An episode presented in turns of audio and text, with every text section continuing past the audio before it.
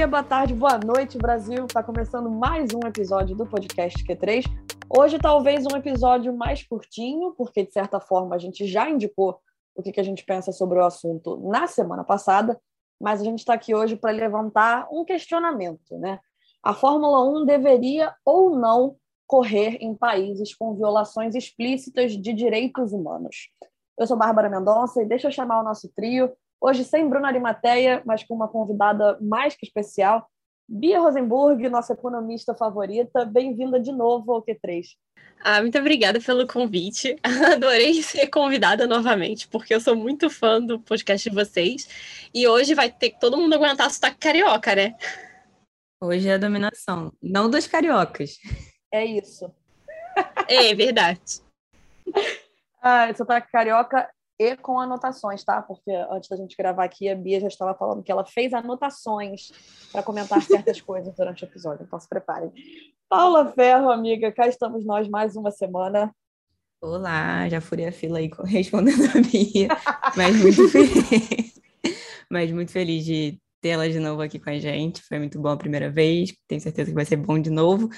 E além de achar que essa discussão que a gente vai ter agora é muito importante, eu também preciso compartilhar que estou muito ansiosa para essas últimas duas corridas, que cada hora que eu penso eu fico com medo de uma coisa, apreensiva por uma coisa e querendo descobrir logo como é que vai ser.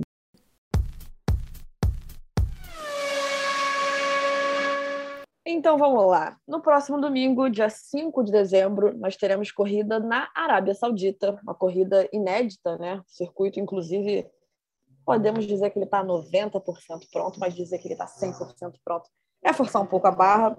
E o calendário da Fórmula 1 de 2021 termina em Abu Dhabi, sendo que recentemente, né, no último episódio, nós tivemos o GP do Catar, que conhecidamente é um país envolvido com sports washing, que nada mais é do que um termo usado quando você faz uso de um grande evento esportivo como forma de melhorar a sua reputação, basicamente, assim, sua reputação enquanto governo, sua reputação enquanto país, enfim, é uma prática ali de política externa aliada ao uso do esporte. E aproveitando esse gancho, caso você não tenha visto, o GP da Arábia Saudita vai ter uma embaixadora, Rima Jufali, primeira piloto da história do país, dentre outras categorias ali, ela já correu na Fórmula 4 britânica, fez testes na DTM, e a gente lembra aqui que até 2018, três anos atrás, três anos atrás, eu reforço aqui, as mulheres eram proibidas de dirigir na Arábia Saudita. É uma escolha significativa ter a Rima ali como embaixadora? Com certeza, mas não deixa de ser, de certa forma, sports washing também, né? Essa história toda, essa, essa indicação, né, essa escolha da Rima, me remeteu muito a um termo que é muito utilizado nos debates sobre racismo, que é o de uso de um token, né, um tokenismo, que você pega alguém, um grupo ou um grupo minoritário e você evidencia esse grupo, você entre aspas dá os mesmos direitos, dá o mesmo tratamento que a maioria recebe e que falta ao grupo que a pessoa representa. Então, por exemplo, num, num grupo de maioria branca, né, uma empresa, um governo, qualquer coisa do tipo, você tem a maioria branca que tem todos os privilégios. E aí você pega um negro ou uma negra e fala aqui, ó, mas a gente tem ele, é o famoso eu racista, mas eu tenho até um amigo negro eu, homofóbico, mas eu, te, eu tenho até um amigo gay, uma amiga lésbica. Então, me parece muito esse caso na Arábia Saudita, que é a gente não dá liberdade para a galera daqui, os direitos das mulheres são muito prejudicados, né? Tem muitas mulheres que vivem sob tutela dos pais ou dos maridos, e todas essas concessões que vêm acontecendo são muito pequenas ainda. Você falou de das mulheres poderem dirigir, em 2018 também foi o primeiro ano que elas puderam ir aos estádios, que precisaram passar por obras, porque não tinha nem banheiro, sabe? Então, o buraco é sempre muito mais embaixo. E é um pouco complicado também, porque você se colocar no lugar dela, sabe? De que provavelmente não penou muito para chegar ali e muita gente que teve que penar por ela. Talvez essa aliança não seja nem a melhor coisa para ela, porque ela pode ficar refém do, da, dessa ligação com a Arábia Saudita, sabe? Óbvio, ela é de lá, mas de dessa parceria com o governo, parece que ela é, ela se torna meio que uma porta-voz. E aí, ela tem que se submeter a isso para receber o apoio, ou ela recebe o apoio só por ser ela. Fica muito complicado de separar, se, de saber se tem uma separação, se ela pode ser ela do jeito que ela quiser, porque muita gente na Arábia Saudita não pode. As mulheres não têm, têm muitas restrições, né, ao seu direito de ir e vir, e a população LGBT, como eu falei no fim do episódio anterior, tem menos ainda, porque apenas ser quem são, né, ter a sua orientação sexual, te torna passível de tortura, de execução, de mutilações. Então, é muito complicado você falar, olha, tô, tô aqui, ó, tô dando apoio para uma pilota. Mas, enquanto isso, a maioria da esmagadora das mulheres não recebe um tratamento equivalente. Sim, esses três países, né, eles ocupam as, é, as colocações finais nas listas de índice de democracia e índice de mundial de liberdade de imprensa, né? E para mim, eu tinha usado, eu tinha pensado em usar a palavra peão, né, no jogo. É, a rima acaba parecendo um peão no jogo do sport washing da Arábia Saudita, né? Porque é um país conhecido por realizar um apartheid contra as mulheres, né? E até pouco tempo atrás condenava mulheres a apedrejamento caso descumprissem alguma lei. Essa lei às vezes é tipo uma coisa que para a gente ocidental, né, é uma coisa simples, tipo, sair de casa sem falar para o seu marido, sem falar para o seu pai, para um homem, né, um guardião. É, e o país vem se abrindo ao mundo desde 2017, justamente por causa da mudança das matrizes energéticas no mundo, porque a maior fonte de renda da Arábia Saudita é o petróleo. Então, você pensa, o mundo vai mudar a sua fonte de energia. Então, o que a Arábia Saudita vai fazer agora, né? Então, esse é um plano é Visão 2030, o nome do plano, que é encabeçado pelo Mohammed bin Salman, que é o príncipe herdeiro da, da Arábia Saudita. E ele está passando por uma atualização nos direitos e, assim, alguns exemplos para vocês ficarem um pouquinho mais por dentro, né, pessoal que está escutando o podcast, é que só no final de julho de 2019 que foi permitido que mulheres sauditas possam realizar uma viagem sem autorização prévia de um homem. Elas também passaram a ter o direito de solicitar a guarda dos filhos no caso de divórcio que é uma coisa que não existe lá, o lei de divórcio. Ela é, é regida pela religião, enfim. E aí agora que entra assim, para mim, a maior parte do sport washing, o porquê para mim eu acho que ter escolhido a rima foi só um peão no jogo, é que foi em junho, né, de 2018 que as mulheres foram permitidas a dirigir, né? E uma ativista que ficou muito famosa, a Ludina Al-Hatlu, ela ficou conhecida após ser presa em 2014 por tentar cruzar a fronteira entre os Emirados Árabes e a Arábia Saudita dirigindo. Ela ficou detida por pouco mais de dois meses e acabou se tornando conhecida em todo o país, né? E começou a fazer campanhas com outras mulheres para manter o tema dos direitos das mulheres no debate público e ajudou a fazer protestos, além de dar entrevistas para jornais estrangeiros. E ela acabou recebendo muitas críticas, principalmente da ala mais conservadora do país, né? E ela acabou sendo presa em 2018, semanas antes da, da liberação das mulheres a dirigir no país, né? E ela foi condenada em dezembro daquele ano, em um julgamento de portas fechadas, a seis anos de prisão, sendo enquadrada na lei antiterrorismo da Arábia Saudita. E ela ficou presa por quase três anos e foi libertada apenas dia 10 de fevereiro desse ano, de 2021. E ela passou por sessões de tortura enquanto esteve presa, né? E a atual luta dela, que ela tem atualmente, né, é o regime de acabar com o regime de tutela masculina no país, né, já que as mulheres não são tão livres assim naquele país, porque não podem fazer várias coisas sem pedir autorização para um homem da família.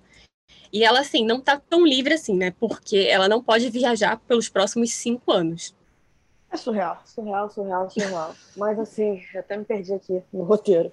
Mas a minha grande questão, de certa forma, trazendo um pouco de volta para a Fórmula 1, é, Fórmula 1 em direitos humanos, no caso, né? a grande questão com esse assunto é a seguinte: por que, que o grande público, né? e aí eu me incluo, incluo a gente aqui, incluo, enfim, Por que, que o grande público só parece se incomodar de forma mais veemente quando essa corrida é no Oriente Médio? Porque, para citar dois exemplos, a gente teve corrida nos Estados Unidos não tem tão pouco tempo. Um país que concentra crianças imigrantes em campos de detenção. Um país que deportou pelo menos 138 salvadorenhos desde 2013, todos mortos quando chegaram em El Salvador, e esse dado é do relatório da Human Rights Watch. E a gente teve corrida no Brasil, corridaça, né, uma das maiores atuações individuais no século da Fórmula 1, que é o Hamilton que a gente tanto enalteceu aqui. O Brasil é um dos países que mais mata pessoas LGBTQIA+ no mundo. É um país com a terceira maior população carcerária do planeta, sendo que quase metade dos presos sequer foi julgada. Assim, tudo isso é violação de direitos humanos, mas vocês concordam que a gente parece se incomodar mais, pelo menos, quando é no Oriente Médio? E, e por que, que vocês acham que isso acontece? Então, eu acho que existe sim um peso maior das críticas quando se olha para o Oriente Médio. É só observar as próprias piadas, assim, eu fico um pouco incomodada com isso. É, no Twitter, que as pessoas acham que as pessoas daquela região são consideradas todas terroristas, né? Só porque vestem um hijab, né? Ou, ou roupa típica, né? Então, vale lembrar até que a Fórmula 1 corre em outros países que também violam os direitos humanos, né, e possuem é, autocracias, né, como a Rússia, a Turquia e até mesmo a China. E nem sempre temos essa chuva de críticas, né, que nós temos quando a corrida é no Oriente Médio, né. Em relação aos exemplos que você acabou dando na questão, eu acho que existe uma, uma diferença, né, porque os dois países em questão é, garantem as liberdades individuais, né, e há, assim, há muitos problemas, é óbvio, e defeitos, é, como esses que você acabou citando, que são violações de direitos humanos, óbvio, mas ainda há existência de instituições né, naquele país, naqueles países, né? Até quando a gente não sabe alguns, né? Mas existe. É, ambos né, regrediram no índice de democracia nos últimos anos, mas a gente ainda tem né, a liberdade de realizar críticas e lutar pelo que a gente acredita, né, sem medo de, de sermos presas pelo líder desse país e sendo mandada matar, esquartejar e mandar sumir com o corpo, né? Quando acontece, como aconteceu com o jornalista na Arábia Saudita, né? Mas se você chamar o presidente do filho e aí a gente bota um bip aqui, pode ser preso, hein? Esse aí. Fica aí uma observação. Esse aí, né? Mas é, é. isso. Paulinha. Mas é. Nem tem tanto assim a complementar o que a Bia já disse. Mas eu acho que a gente é muito pautado por grandes, pelos grandes países né, que têm maior força militar, econômica, então, e cultural mesmo, porque a gente é muito colonizado pela cultura dos Estados Unidos, pela cultura europeia. Então, acaba que a nossa agenda de debates é muito regida pelos costumes de lá, que foram entranhados aqui também. Então, é mais fácil apontar o dedo para o que é mais diferente do nosso. Como a gente é muito parecido com ele, né? a gente tem também nossos problemas aí, né? Em relação com, com o presidente e tal. E é mais fácil a gente virar para o outro, que eles também já apontam um dedo, né? Que eles têm conflitos, porque também é uma ameaça para eles, né? A riqueza dos países dessa região está diretamente ligada ao petróleo, à exploração do petróleo, que é um, pô, um baita recurso. Então, quando você está na posição de cliente, você já fica mais vulnerável. Então, você tem que também ter outros modos de controlar isso e, e estar na posição de dominador, não de dominado. Então, isso a gente vê muito na, na Fórmula 1 e nos outros, nos outros campos do, de esporte, da sociedade no geral mesmo. Até a geopolítica, né? Exatamente isso. E aproveitando que você você falou de geopolítica, eu queria até fazer um parênteses aqui.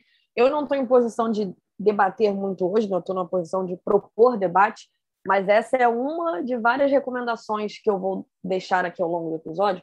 Na real, a maior parte das recomendações eu vou deixar no Twitter. Estou prometendo aqui.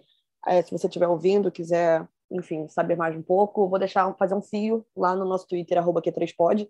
Mas quando a Paulinha fala sobre, quando a gente fala sobre os Estados Unidos, enfim, eu acho que vale a pena a gente sempre levar em consideração o impacto dos atentados de 11 de setembro, óbvio, e aí você tem questões relativas a controle midiático, controle cultural, né, no processo de globalização, E a recomendação que eu queria fazer até é um livro do Noam Chomsky, do 11 de setembro, o nome é 11 de setembro, que nada mais é do que um compilado de entrevistas que ele deu sobre o assunto, e ele fala justamente sobre isso, sobre como o 11 de setembro foi tratado, no geral, né, como o grande atentado da história. Enfim, óbvio que a gente não está discutindo aqui perdas e a tragédia que foi, nada disso, mas sobre como o 11 de setembro é alavancado a um status de tragédia sem precedentes, porque é a primeira vez que os Estados Unidos sofrem o que eles tanto causaram a inúmeras outras populações ao longo do tempo. Então, eu, eu acho que vale a gente ter, né, ter essa sensação também, ter esse,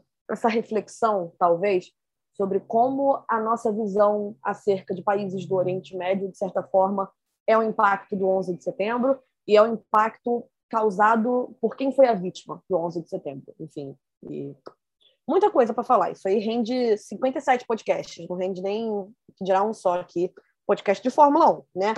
É, e aí, que fique claro aqui também que eu sou contra correr nesses países também, mas, de novo, eu estou aqui numa posição de propor debate.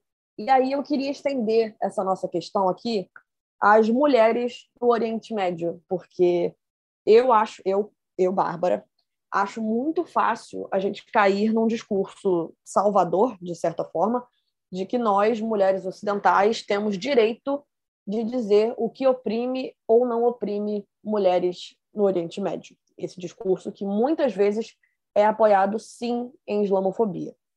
E aí, eu preciso dizer que o problema não é ligado à religião, né? mas à interpretação radical que se faz do Alcorão, das suratas, que, enfim, são os textos sagrados do islamismo, num regime teocrático, né?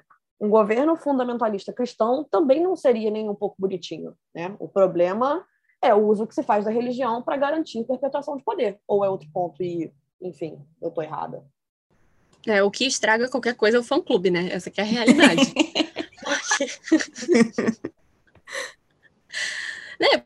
Porque o problema não é a religião, e sim a forma como distorcem a palavra de fé, né? Qualquer religião está suscetível a sofrer esse mal, né? Quando pessoas mal intencionadas acabam usando a palavra de do Deus que, se, que a pessoa acredita, né? Que aquela religião acredita, para tentar moldar uma sociedade, moldar hábitos das pessoas, né? Dentro da religião muçulmana em questão, há diferentes vertentes, né? E uma delas, a mais radical na interpretação do Alcorão, é o arabismo, que é uma forma rígida e conservadora do islamismo, né? E, o, e é a religião oficial da Arábia Saudita e que deu origem a grupos terroristas como o Estado Islâmico, né?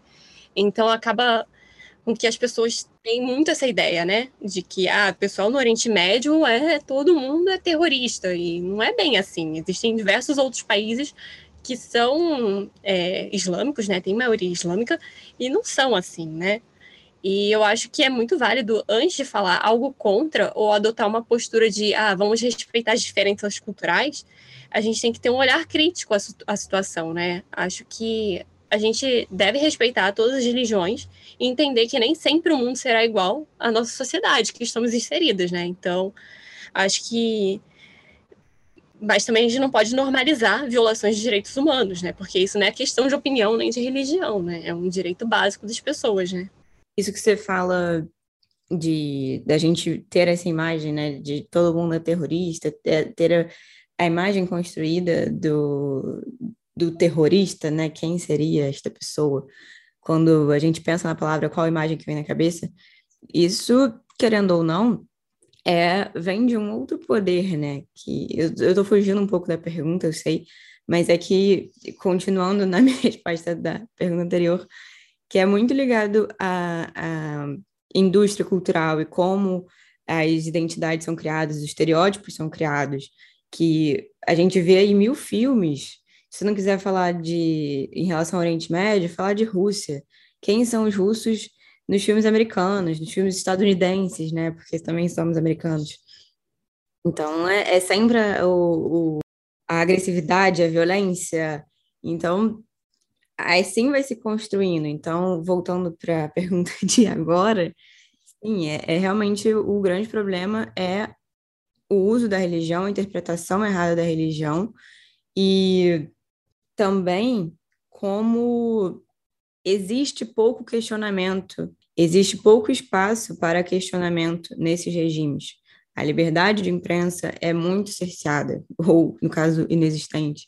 Que se você vai contra, se você questiona, você pode ser perseguido. A Bia citou, sem ser é, nominalmente, mas o caso do Jamal Khashoggi, que foi assassinado e era morava nos Estados Unidos e era muito crítico ao regime da Arábia Saudita, e aí entrou na embaixada para nunca mais sair. E o último, o último texto dele, que não chegou a ser editado, né, o último texto que ele enviou para ser editado, fala justamente de as pessoas lá são pouco informadas, são mal informadas. Então, quando você é mal informado, você não tem como tomar uma decisão por você, né? Então, acho que além da religião, porque assim, é, como você falou, é fácil você apontar um dedo e tentar ser salvador e tipo, venha para a minha religião. Não, não é isso. Não estou tentando converter ninguém. Sei nem direito como é que é a minha ligação com a religião hoje em dia.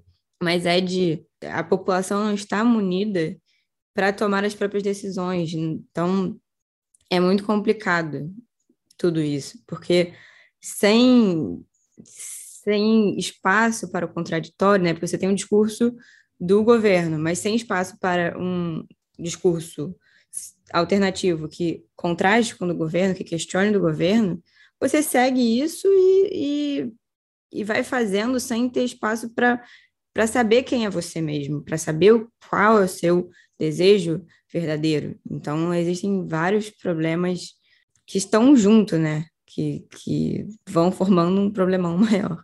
E aí, aproveitando que as duas citaram Jamal Khashoggi, é, recentemente, no dia 22, sei lá, semana passada, a noiva do Jamal, inclusive, publicou uma carta aberta no Washington Post, endereçada ao Justin Bieber, o Justin Bieber que vai se apresentar no GP da Arábia Saudita, né, uma das mega produções que a Fórmula 1 faz ao redor do mundo, né, fazendo um apelo de que ele não se apresentasse no regime, né, no país cujo regime matou o noivo dela, e inclusive chamou o Justin Bieber de peão saudita. Só mais um complemento que a gente estava falando de. Eu sei que são vários complementos aqui, tá? perdão. Mas só mais um complemento que a gente falou de, de hijab há pouco, né? E é muito difícil para mim até falar sobre esse assunto de certa forma, porque eu não tenho uma opinião consolidada, né? E eu acho que isso está bastante claro aqui. E nessa, nessas situações, eu acho que o que resta a gente é realmente ir atrás de informação, ir atrás de fontes de literatura e até estudando para esse episódio mesmo, eu me deparei com uma série de fotos que viralizou na internet, que certamente você que está ouvindo já deve ter visto, de uma mãe com a filha e uma boneca. E, enfim, conforme é uma série de fotos que, conforme a foto vai passando, elas vão ficando com o, o corpo mais e mais e mais coberto, né? E a fotógrafa por trás dessas fotos, que me foge o nome agora, ela deu uma entrevista à BBC, eu vou deixar o link lá no, no nosso Twitter, e ela fala justamente nessa entrevista que existe essa noção um pouco de que mulheres e homens ocidentais precisam salvar mulheres orientais, e que não necessariamente o fato de a mulher estar usando o hijab, ela é uma mulher oprimida, né? Que a gente tem que pesar esse contexto de fé, até, até que ponto aquilo é uma fé individual, um direito individual da pessoa. Mas aí, agora, agora é a hora da Bia brilhar, gente, porque assim. Como se ela não, queria... já não tivesse brilhado, né? Pois é, caso não tenha ficado claro até agora, a Bia é nossa especialista em questões energéticas e Oriente Médio. Assim, a um WhatsApp de distância, graças a Deus. Mas saindo um pouco da questão humanitária, e aí entrando mais no lado das pistas, até da Fórmula 1, de fato, olhando pelo lado energético. Correr na Arábia Saudita é você estabelecer uma relação comercial, uma relação política com a segunda maior reserva petrolífera do mundo. Só que em outubro, a própria Fórmula 1 anunciou que quer criar um combustível 100% sustentável. Então, essa relação, para quem vê de fora, pode parecer um pouco conflitante, para dizer o mínimo, né? Bia, a gente pode esperar que os países que hoje são grandes potências petrolíferas, usem esse know-how para desenvolver combustíveis sustentáveis no futuro? Ou essa produção de, de combustíveis sustentáveis não é concentrada no Oriente Médio? Eu queria entender se faz sentido essa aproximação da Fórmula 1 com a região. Então, para a Liberty Media, né, governos como a Arábia Saudita e outros governos né, do Oriente Médio, eles são perfeitos para os negócios, né?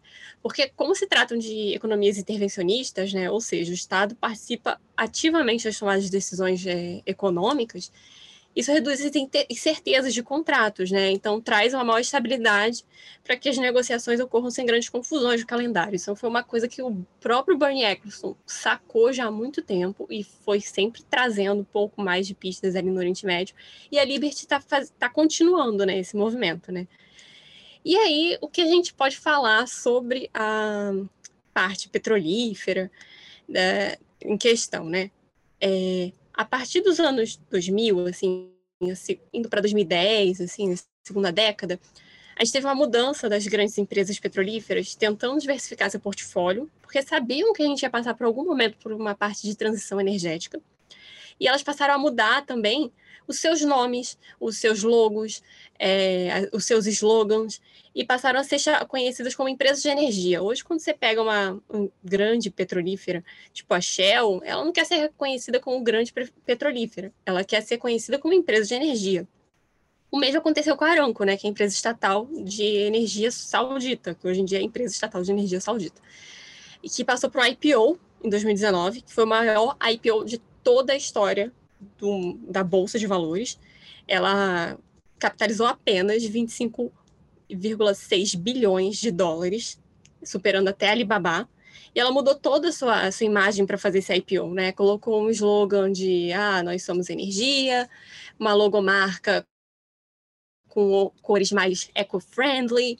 Então, para a Liberty Media, essa aproximação acabou sendo favorável, ainda mais em um ambiente incerto que foi gerado pela Covid-19, né? porque não são tantas empresas que possuem os recursos financeiros para patrocinar a categoria da forma que a Aranco está patrocinando atualmente. E são muito difícil, é muito difícil arranjar quem queira investir hoje em dia na Fórmula 1, né? Porque até então a gente tinha muito uma incerteza sobre o futuro, qual seria o rumo que a Fórmula 1 ia passar, né? A gente teve a mudança para o motor híbrido ali em 2013 para 14, né? 14 foi o primeiro ano.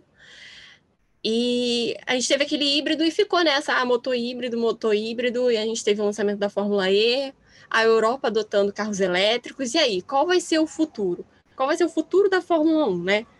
Então, a Fórmula 1 se propôs a criar esse combustível. A partir do ano que vem, a gente já vai ter a adição de 10% de é, etanol no, no, na gasolina né, da Fórmula 1 e esse, essa porcentagem vai aumentando até se chegar a esse biocombustível que ela vai desenvolver. O que a gente sabe em relação ao biocombustível até então é que eles deixaram claro que não é um biocombustível de primeira geração, e sim um de segunda geração. Aí eu vou explicar para vocês, porque eu acho que isso é uma dúvida. Por favor, eu amo! Eu acho que isso é uma dúvida que se tem, né? É, então, o que é o, o biocombustível de primeira geração. É o que a gente conhece, muito difundido aqui no Brasil, que é o da cana-de-açúcar. E nos Estados Unidos usa-se muito milho, né, para se fazer o biocombustível. Esse é o, primeiro, é o biocombustível de primeira geração. É, o, que é o, segundo, o que é um biocombustível de segunda geração? Na segunda geração, a gente não tem com que a fonte de energia vai competir com os alimentos. Essa que é uma das vantagens. Então, o fabricar um biocombustível não vai impactar no preço, vai impactar negativamente no preço do combustível. Então, essa segunda geração de biocombustíveis, é, ela acaba sendo possível ser adotada por países que possuem território pequeno, né? É, os o biocombustível de primeira geração, eles são bons e eficientes, principalmente o da cana-de-açúcar, né? Mas ele não pode ser um modelo replicado para a Europa, por exemplo, né? Porque tanto é que ela optou por uma eletrificação dos motores para sua é, transição energética, né? E esse biocombustível de segunda geração, o que ele é, né? No lugar de usar açúcar, amido, óleo como matéria é, como da primeira geração, né? A segunda geração ela permite o uso de todas as formas de biomassa e permite com que seja usado gramas, árvores, resíduos agrícolas, resíduos industriais eles podem ser convertidos de duas formas, ou de, ou de uma forma bioquímica ou uma forma bio, termoquímica, né?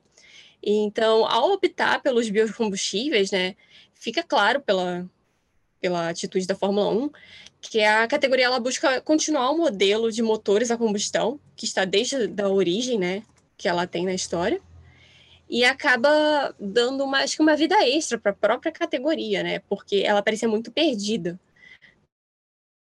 Tanto que eu até falo que o Bernie Eccleston ele deu um puta golpe, porque a, a transição energética é um, é um assunto de fronteira tecnológica, né? Então a gente não sabe o que a gente vai ter daqui a alguns anos. E ali naquela época, quando ele decidiu trocar pelos motores híbridos, você não tinha resposta nenhuma se o mundo ia eletrificar, se arranjar um biocombustível, o que ia ser feito, né? Um, um combustível sintético. E aí o Bernie Eccleston ele optou, né, por fazer essa, esse, trazer esse motor híbrido para falar, olha, a Fórmula 1 está fazendo alguma coisa, nós estamos pensando no futuro. Mas, assim, desde então, desde que a Liberty né, pegou a Fórmula 1, né, comprou a Fórmula 1, ela acha que pagou um preço muito caro pela Fórmula 1, pela categoria, é, e ficou muito perdida. Né? Foram anos que a Liberty ela pegou a Fórmula 1 e ficou naquela, vamos fazer o quê? E, por sua vez, as discussões sobre esses biocombustíveis parecem estar um pouco atrasadas, né? Porque era para sair em setembro desse ano, para ter uma reunião para decidirem, baterem martelo sobre qual seria a fonte, como seria feito. E até então ninguém mais falou sobre o assunto, né? Então a gente acha, eu acho, e outras pessoas também estão achando que talvez isso vai ser esticado um pouco, essa, essa mistura de etanol com gasolina. Vamos ver. E aí, quando esse episódio acabar, vocês podem correr no Twitter da Bia, que ela vai divulgar o Pix dela e vocês paguem por essa aula gratuita.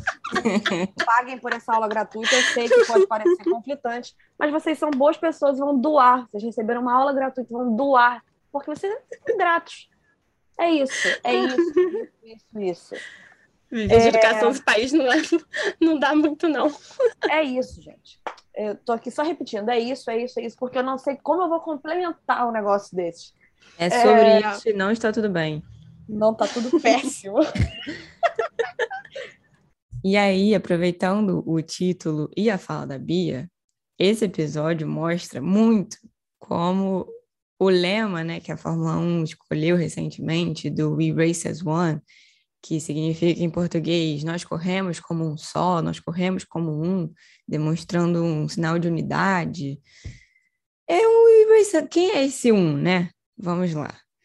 É uma pessoa branca dos Estados Unidos, da Europa, dos, dos grandes centros de poder, que tem muito dinheiro e que quer correr com quem, né? Quer par fazer parceria com quem para realizar essas corridas?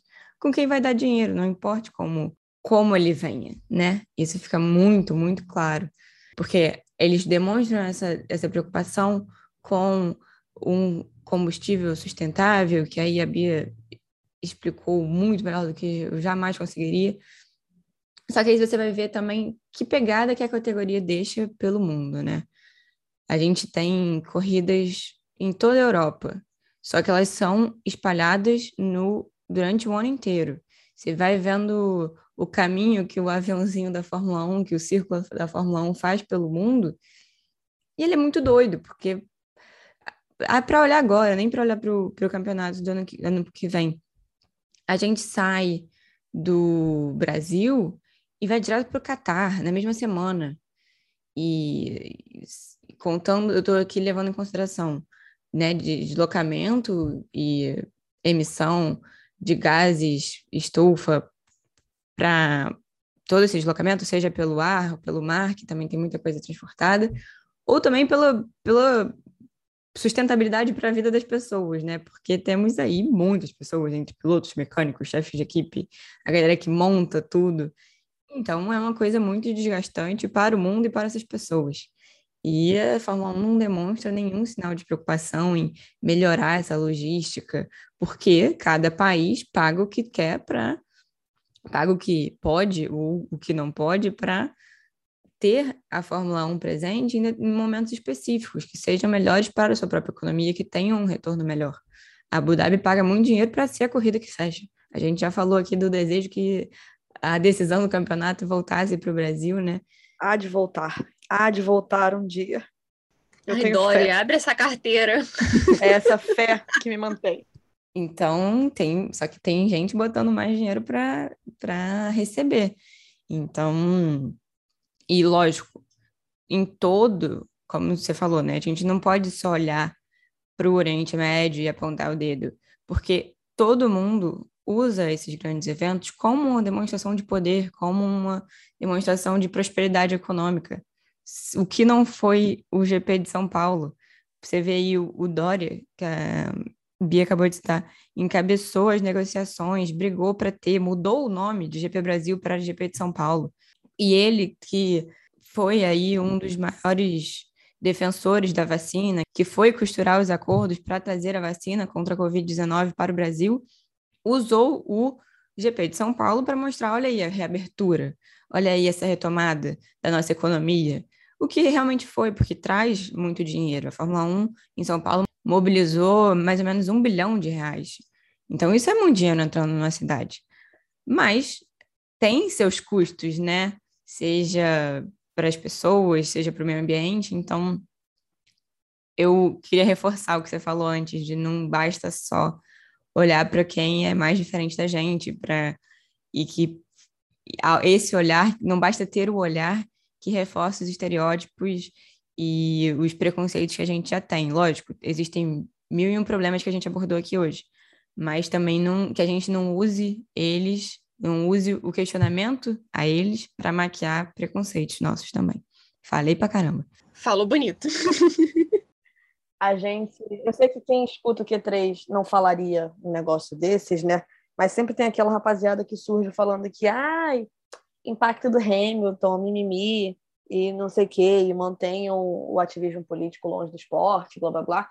Então eu queria só mencionar aqui que a gente fala que ah, saudades da Fórmula 1, a gente, no geral, né? Eu não falo um negócio assim, ah, saudades da Fórmula 1 raiz, sempre com a foto do James Hunt. Assim, James Hunt foi um dos maiores ativistas contra o apartheid na década de 70. James Hunt, depois que encerrou a carreira na Fórmula 1, foi virar comentarista na BBC. Ele, ao lado do, do Murray Walker, né, que é um dos narradores, era um dos narradores mais célebres do esporte na Inglaterra, botou a boca no microfone para reclamar que a Fórmula 1 estava correndo na África do Sul. Então, assim, defender os direitos do amiguinho não tão beneficiado quanto você é o máximo, gente. É o máximo. Faz você ser a pessoa muito da maneira. Alguns jornalistas ingleses eu vi no Twitter essa semana, não, não me lembro agora o nome certo do, do pessoal que estava conversando, eu acompanhei a conversa. É, e eles estavam comparando o GP da Arábia Saudita com o GP da África do Sul durante o regime do apartheid, né? Para eles, eles estão com essa sensação de que, cara, é um esporte que eles gostam, que eles cobrem, mas ao mesmo tempo é aquilo, ele está sendo usado como uma arma política para a promoção de um regime totalitário que viola os direitos humanos, né? Então, há um peso muito grande se receber a Fórmula 1 politicamente, e a Arábia Saudita sabe disso, e por isso que ela está atraindo a Fórmula 1 para lá, né? Não só em forma de corrida, mas também estampando todos os é, pedaços possíveis dos banners, dos banners, né? De aranco, aranco, aranco, aranco, né? Então, é, esse esporte, ele nunca foi apenas um esporte, ele é, ele é político. No momento que é um, é um esporte que cruza fronteiras, ele já deixa de ter essa característica de apenas um esporte e se torna uma coisa política de qualquer forma, né? Então, é bem que a Paula falou e que você também acabou falando, Bárbara, que o pessoal fala, ah, Fórmula 1 raiz. Não, nunca teve isso, sempre foi uma coisa política, né? Eu, quando eu peguei o roteiro é, foi antes da morte do Frank Williams, né? E aí eu tinha lembrado de citá-lo, e aí depois tudo aconteceu, enfim, eu fiquei super triste. Mas ele falou em uma entrevista nos anos 2000 que a Fórmula 1 ela era política, que corrida era só no domingo. E é pronto, o resto é tudo político. Hoje eu já acho que ela é total política, né? Já se, se a FIA não tem uma isonomia em relação até punições dentro de pista, para mim ela já é política até mesmo dentro da pista, né? Então, essa utopia que o pessoal gosta de ficar falando, esse romantismo de Fórmula 1 raiz, que é a política, é mentira. A Bia falou que Fórmula 1 também é política, é um esporte político. Tudo é política, né, gente? a nossa escolha de roupa é política, a nossa compra de alimentos é política. Então, tudo é lazer também, né? Você pode se vestir para o lazer, ver o esporte só pelo lazer, Mas a política está lá, como está em toda a nossa vida. Então, nada na vida, não existe uma ilha completamente isolada nesses campos, né, da nossa vida, que compõem a nossa vida. Então, não, não, não se iludam, só isso. Aproveitando aí que a Bia falou, nessa semana o último dos garagistas da Fórmula 1 se foi, a gente não poderia deixar de citar o nome dele aqui. Frank Williams, fundador da Williams, um dos maiores nomes da história da Fórmula 1, morreu aos 79 anos foi se encontrar onde quer que seja com Enzo Ferrari e Bruce McLaren, que tem uma passagem tranquila. Fica aí o nosso agradecimento por tudo que o Frank Williams fez por esse esporte que a gente tanto ama. E voltando a falar do esporte, para a gente fechar um bloco rapidinho, expectativas para a corrida em Jeddah, oficialmente primeiro GP na Arábia Saudita, uma pista que está 90% pronta. E a sensação que eu tenho do que eu estava vendo de volta pelo circuito é que todas as bandeiras vermelhas que a gente não teve por acidentes esse ano, a gente vai ter na Arábia Saudita, né? Porque um muro de concreto, as curvas são extremamente rápidas. Das 27 curvas do circuito, só 12 delas são feitas abaixo dos 250 km por hora e a curva mais lenta é feita a 90. E a gente tem a primeira chance real de Max Verstappen conquistar o título, óbvio que tem aí que fazer conta, mas queria saber de vocês quais são as expectativas para esse GP da Arábia Saudita. Infelizmente, o penúltimo GP da temporada 2021. Ainda sobre Sir Frank Williams, recomendo muito o episódio do BPcast sobre ele, porque a Débora e o Rubens vão repassando a história dele e falando também sobre a questão dos documentários e o automobilismo, e é muito legal. Recomendo que vocês escutem. Realmente uma pena perder um, um nome tão pesado, né? Uma história, pura história, numa pessoa só.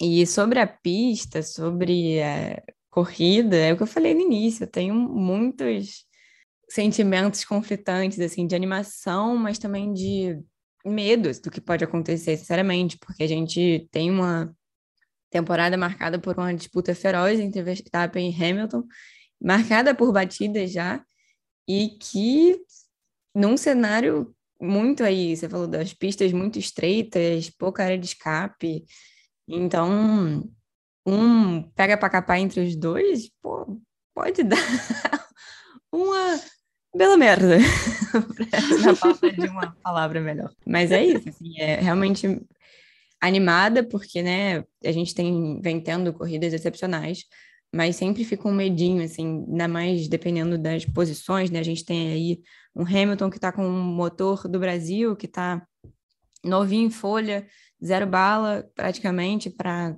conseguir ir com força total. O Toto Wolff já falou que o carro nunca esteve tão bom quanto está agora. E a Red Bull, que já trocou na Turquia, então já tá, tem um tempinho a mais, e pode trocar se tiver muito atrás agora. Então é muita coisa aí para ver a posição que eles vão conseguir no grid, se eles vão se encontrar, se eles não vão se encontrar. E fora todas as outras disputas, né, que a gente vem tendo nessa temporada, que já estão sendo muito legais ali. É, agora a Ferrari já está bem na frente da McLaren, mas é sempre legal e todas as surpresas que as, as corridas têm guardado. Tô palestrinha hoje, gente, me perdoem. Então, eu, vou ser, eu tenho uma postura um pouco mais cética, sabia? Porque eu esperava muitas batidas no primeiro GP de Baku, né? porque ele é estreito, né? As ruas são estreitas. Eu pensava que ia ter várias bandeiras vermelhas, safety car, e não teve, né? Então, aí eu tô mais cética. Eu tô achando que eles vão treinar muito no videogame e vai dar certo. Agora, eu só tô preocupada com os pneus, com a durabilidade dos pneus para corrida, porque o asfalto tá parecendo uma lixazinha pelo, pela foto. Saiu direto do poço, foi para lá, né? E, e, eu tenho um receio em relação à disputa muito, uh, como se fala, muito direta entre o Verstappen e o Hamilton. Eu acho que os dois eles podem se engalfinhar lá na, na hora do vamos ver. E eu acho que para McLaren, não sei porquê, mas eu acho que essa pista não seria muito boa para McLaren. Então acho que a diferença para Ferrari talvez aumente. E vocês querem que eu fale a combinação de resultado para dar o Max campeão? Se tu tá com ele na mão, com certeza. eu fiz a tabelinha de Excel na última corrida. Eu amo, amo tabela de Excel, sou suspeita. Foge muito da minha personalidade, mas eu amo. É tudo é, é bom ver tudo organizado. Eu tenho, eu tenho um treco já. Boa, Uh, então, o Verstappen ele pode ganhar e o Hamilton tem que ficar em sétimo. Se o Verstappen ganhar e marcar a volta mais rápida, o Hamilton pode chegar até em, em sexto. E o Verstappen ele pode ficar em segundo lugar e o Hamilton não pontuar. E aí ele vira campeão. São essas as combinações. Eu espero que isso não aconteça, porque Abu Dhabi vai ser muito mais emocionante, emocionante se tiver disputa na pista, né? Com certeza. So box, box, box, box. Pois bem, por hoje é só. Domingo que vem tem GP da Arábia Saudita, como a gente falou aqui, a primeira chance real do Verstappen conquistar o título da temporada, mas tudo ainda está muito aberto. E o Q3 volta na segunda, claro, para um dos últimos episódios do ano. Infelizmente está acabando. Bia Rosenburg, muito obrigada mais uma vez por ter participado desse episódio tão importante, eu acho, né, com a gente. É eu que agradeço o espaço que vocês me deram para poder falar de uma coisa que eu amo de paixão, que é geopolítica e energia. E se me deixassem falar, eu ia falar muito mais, ia ficar muito chato para vocês. Mas muito obrigada pelo convite e eu espero um dia fazer o Q3 com todas vocês, tá? Só vou deixar isso bem registrado. A gente está devendo, né? Um dia sou eu que estou off, outro dia a Bruna, mas vai acontecer. Há de acontecer. Paula Ferro, amiga, muito obrigada, como sempre. Semana que vem estamos aí de novo. Ah, é sempre o que eu deixo, né? Que a gente se reencontre com uma corrida muito boa para falar sobre. Um beijo para todo mundo. Como sempre, relembrando aqui, não esqueçam de seguir a gente no Twitter, no arroba Q3pod, e todas as referências que eu separei aqui, de certa forma, para esse episódio, vou deixar num fio lá no nosso Twitter. Quando você estiver ouvindo esse episódio, o fio já vai estar lá disponível para você ler, enfim. É, a gente fica muito feliz por poder abrir nosso espaço aqui, de certa forma, para discutir esse assunto. E a gente torce muito do fundo do nosso coração aqui que esse episódio tenha ajudado a propor reflexão em vocês, de certa forma. A gente se vê na semana que vem e até lá. Beijo!